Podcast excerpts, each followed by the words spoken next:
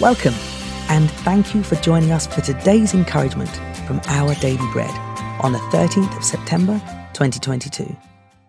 The Bible reading today is from Jonah chapter 2, verses 1 to 10. From inside the fish, Jonah prayed to the Lord his God. He said, In my distress, I called to the Lord, and he answered me. From deep in the realm of the dead, I called for help, and you listened to my cry. You hurled me into the depths, into the very heart of the seas, and the currents swirled about me. All your waves and breakers swept over me. I said, I have been banished from your sight, yet I will look again towards your holy temple. The engulfing waters threatened me the deep surrounded me.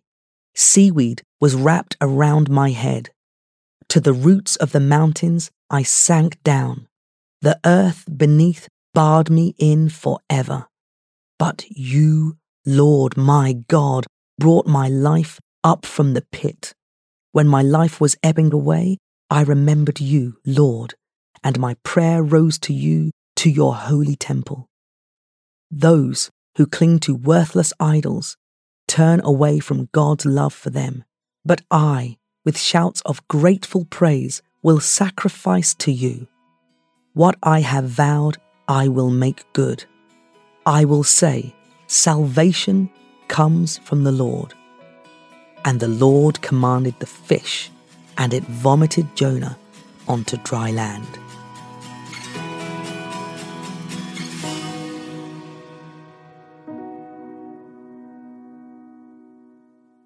Today's article, titled Whale of a Story, was written by Mike Wittmer. Michael was diving for lobster when a humpback whale caught him in his mouth. He pushed back in the darkness as the whale's muscles squeezed against him. He thought he was done. But whales don't like lobstermen, and 30 seconds later, the whale spat Michael into the air. Amazingly, Michael had no broken bones, only extensive bruises and one whale of a story. He wasn't the first. Jonah was swallowed by a huge fish, and he stayed in its belly for three days before being vomited onto land. Unlike Michael, who was caught by accident, Jonah was swallowed because he hated Israel's enemies and didn't want them to repent. When God told Jonah to preach in Nineveh, he caught a boat going the other way. So God sent a whale sized fish to get his attention. I appreciate why Jonah hated the Assyrians. They'd harassed Israel in the past, and within 50 years, they'd carry the northern tribes into captivity where they'd vanish forever. Jonah was understandably offended that Assyria might be forgiven. But Jonah was more loyal to the people of God than to the God of all people. God loved Israel's enemies and wanted to save them. He loves our enemies and wants to save them.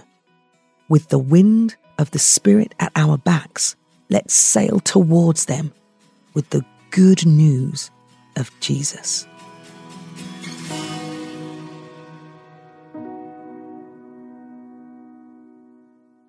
Pray.